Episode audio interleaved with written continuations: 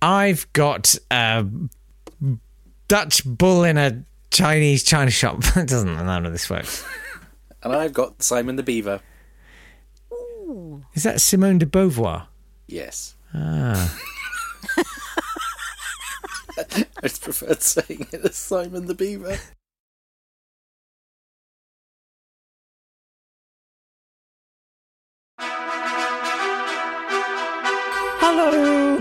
Welcome to Date Fight. It's a, I've started, guys. I've started. Jesus, welcome to Date Fight. It's the, listen uh, on. It's the podcast where we take things that occurred on this day uh, and we pitch them against each other. I finished talking. Ah, ah, ah, ah. I finished talking now. Yes, we do.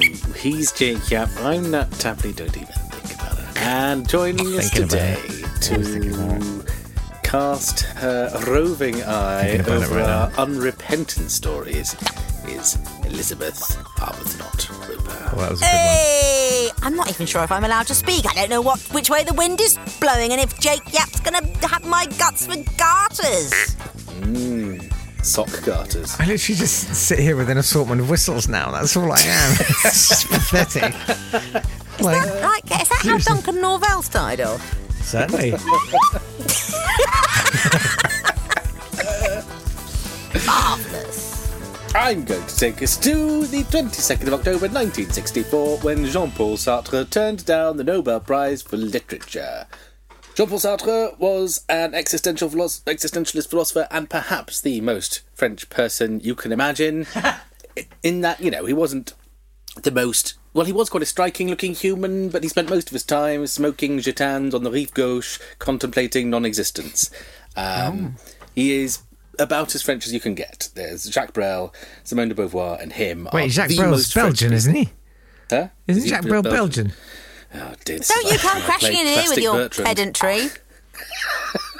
Getting through this Anyway, set. in 1954, Jean Paul Sartre went to the USSR to see what it was like there, and uh, he liked it a little more than he probably should have. He said it was, there was complete freedom of criticism there, whereas the USA was in a state of pre fascism, and no matter what else you can say for the USSR and its achievements, complete freedom for criticism was probably not it. Uh, but in 1956, he got very cross with the Soviet Union after they invaded Hungary. Um, he then got cross with Khrushchev again when Khrushchev said Stalin was bad, and he said no one needed to know that. I was friends with them when Stalin was around. That was the good time. Oh, I shouldn't have told everyone. He said the masses were not ready to receive the truth. So in 1964, when he was offered the Nobel Prize for Literature, or he found himself on the shortlist, he said, Take me off the shortlist. I don't want to be on the shortlist uh, because I, it's a cultural thing of the West, and I don't want to be involved in the cultural war between the West and the East. And they said, Well, we're going to keep you on the shortlist anyway. And by the way, you've won. So, mm and he went, Well, I'm not going to have the prize then. So there. And no one else had ever turned it down before that. Um, he said in an article, what did he say? He said, um, "Oh yes, I do not wish to, to change the way I write." Um, but ten years later, in 1965, he did pop back to the Nobel Prize Committee and say, "Is that prize still available? Because I could really do with some extra cash right now." And they went, "No, it's gone. We spent it on things to promote the cultural war between the East and the West. So there." Uh, and he's particularly um, he important in my life because it reminded me of perhaps the worst on-stage experience I've ever had.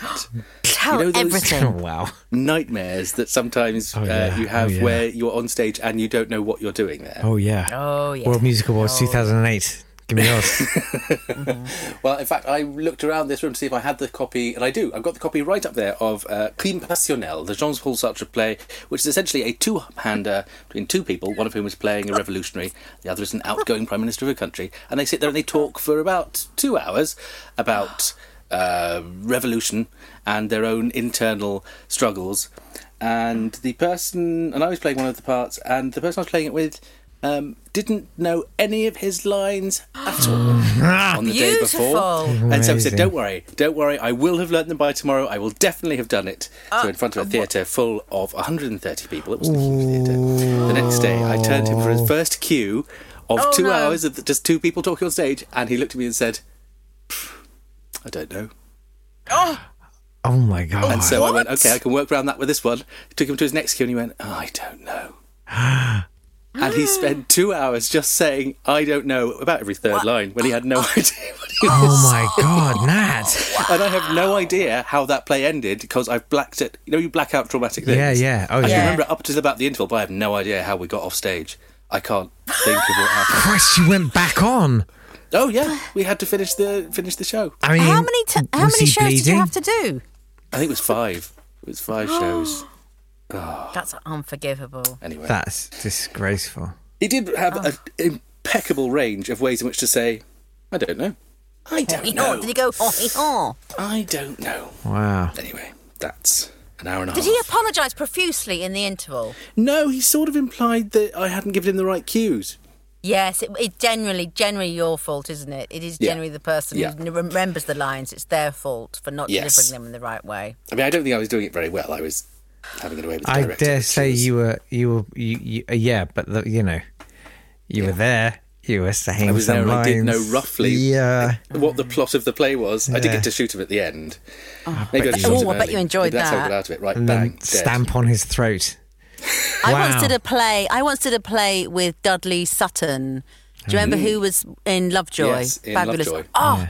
And I loved him. And he had so many stories about um, working with Joan Littlewood, and he was in the first Joe Orton, and he was just this mountain of uh, wealth and knowledge. But halfway through the rehearsals, he turned 86, and his his memory was pretty much all over the place. And he worked really, really, really, really hard. But there was something about him being on stage and the adrenaline pumping, and there was there was an awful, awful lot of blackouts, which was fine most of the time. And I didn't mind. I didn't mind dealing with it so much. But the uh, the actress I was um, working with, she was losing her mind. She was absolutely losing her mind. Amazing. There was one scene. There was one scene. I I was positioned in the in the auditorium. I could see them both on stage, and they were having this um, dialogue. And I could see I could see him go. I, I I could recognise the signs that he'd just gone, and I could see that she'd recognised that he'd gone. Um, and that's the point where he just threw his arms up in the air and said. Ooh, I've left the gas on and just ran off stage. Oh my god. Was it historically appropriate for him to have gas in the building?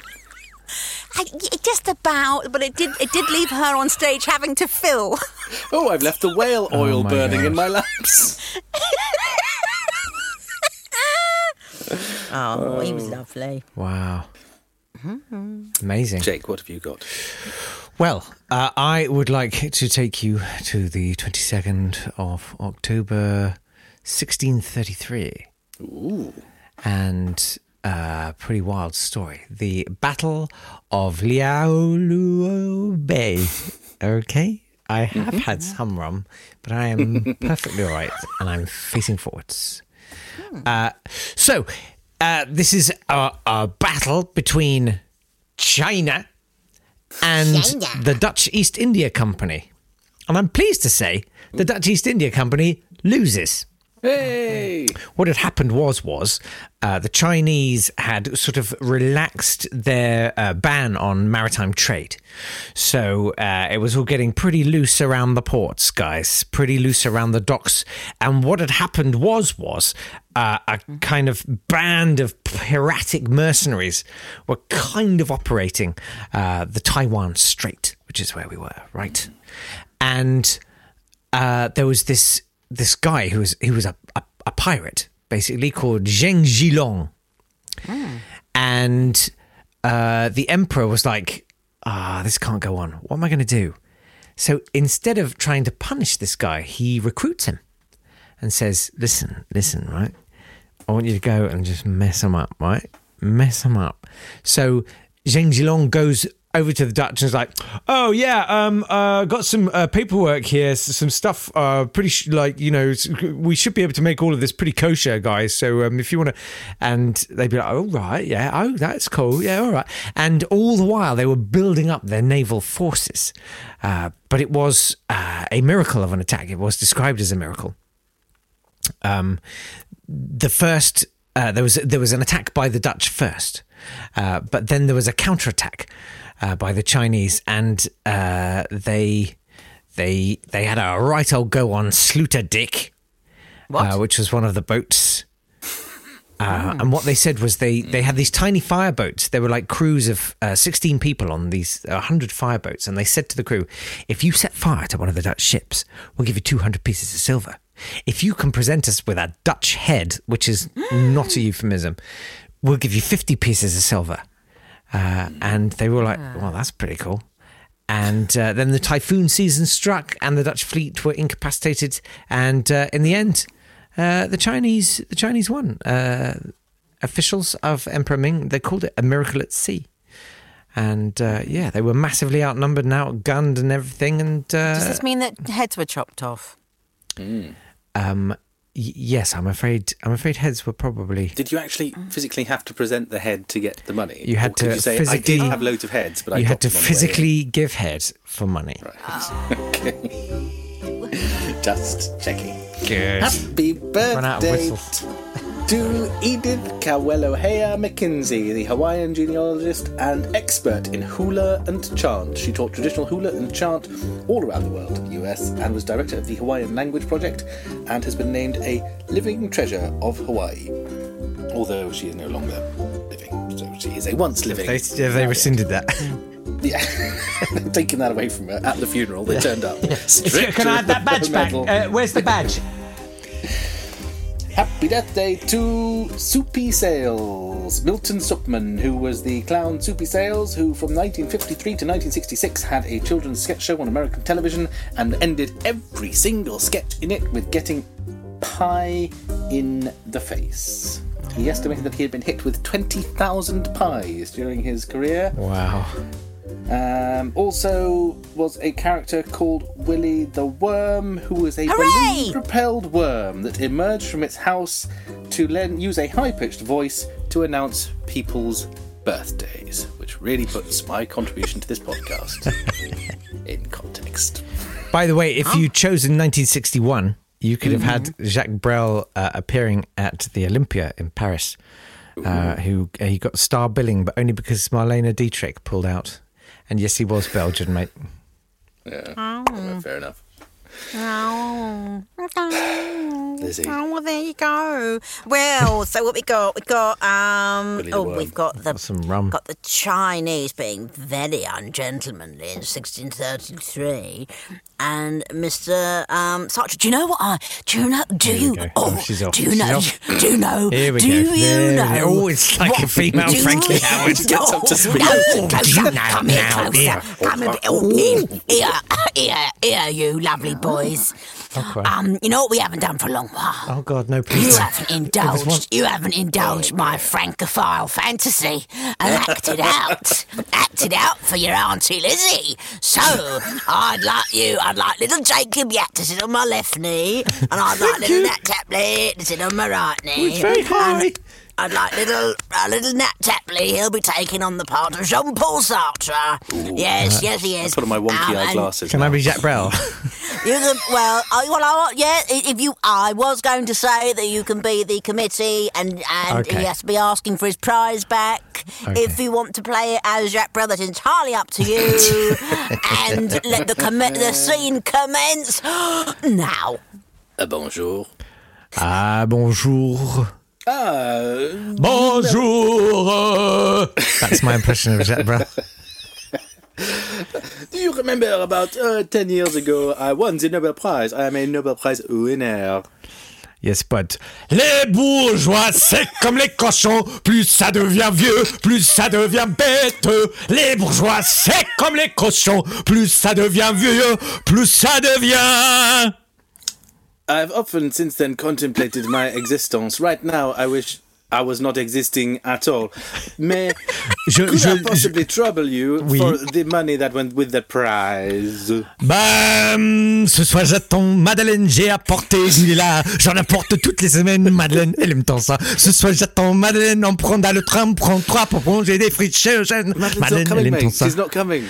She's not. I met her on the way in. Ce que je dirais, c'est que tu, toi-même, t'as embrassé l'esprit de oui et beaucoup rien. mieux que moi qui a enfin trahi No, no, le scène. scene, Et scène, scène, scène. It was sounding very saucy. Um, but What I said was, I said, uh, uh, uh, Nat, t'as um, um, uh, embrassé l'esprit de oui Ouais. et. You, you embraced the spirit of yes and. As in improv, whereas I basically committed treason as a performer. Just going off on one and singing non sequitur songs. So I apologise. Well, well, well uh, done, well done, okay. gentlemen. It was it tickled me in the bits that I needed to be tickled in. um, it, it leaves me in a very compromised position. What? Everyone prefers that anyway. If other people are trying to play improvisation games properly and one person just does a silly voice, that's all we're there for, really. It's true, isn't it? We don't want to see you construct a long form story out of bits you've gathered from the audience. All we want to hear is funny French voices. Can you do any impressions? Yes, do those, and then we can all go. home. Snip! What? And for that reason, today's winner is Nathaniel. Nat. yeah, okay, fine. There you go. lovely, lovely stuff. Well, Lovely come back stuff. tomorrow. Now get off my knees. Get off my knees. Oh, I love Get it. off. The minute you finish, you're like, you just roll over, break wind, and fall asleep. I just wanted to say thank you. Oh, thank you. Takes a lot My of pressure off. When do come back tomorrow when No, we'll find out don't. what other Do you know what? talking Don't. organs don't. we'll have. No, don't. Yeah, come back day after tomorrow and listen to two. There you go. Give yourself a treat. Fat binge now because we're going to get start getting rid of them on November the first. So you better listen, listen, listen now. Well, yeah. So, what's the plan? Do you want to talk us through it now, or we're still yes, doing an actual talk that podcast? So, uh, beginning of next month, November the 1st, we will update all the Patreon levels to what we talked about earlier in the month, where there will be, for £3, you get a badge and the newsletter and all of the discounts that come with membership of the Date Fight Club. Uh, for £5, you also then get access to the archive, which will start disappearing from uh, November the 5th. So you'll have the last year, but no more. Um, for £10, you get extra podcasts every month. Uh, for £20, you get to watch a live stream with us and ask us anything every month. And for a one off donation of £10, you can submit someone for the birthdays or the death days to be ridiculed at length on this podcast by us. Um, not be at length. Yeah. Don't know much about your friends. I just go, I was listening to that list going, oh, that sounds good. no idea. Oh, right. Is that how cool? Yeah, cool. yeah. And the more people who sign up, the more brand, big brand new episodes we can do, and the lovelier it'll be. So if you thank you for listening, and if you do want to help us do more, support us in some way. That would be lovely. Yeah, that'd be great. Even if it's just by writing a review and subscribing and telling your friends, that's also uh, good. That'd be really super, actually. Bye. Bye. Bye. Bye. Bye. Bye. Bye.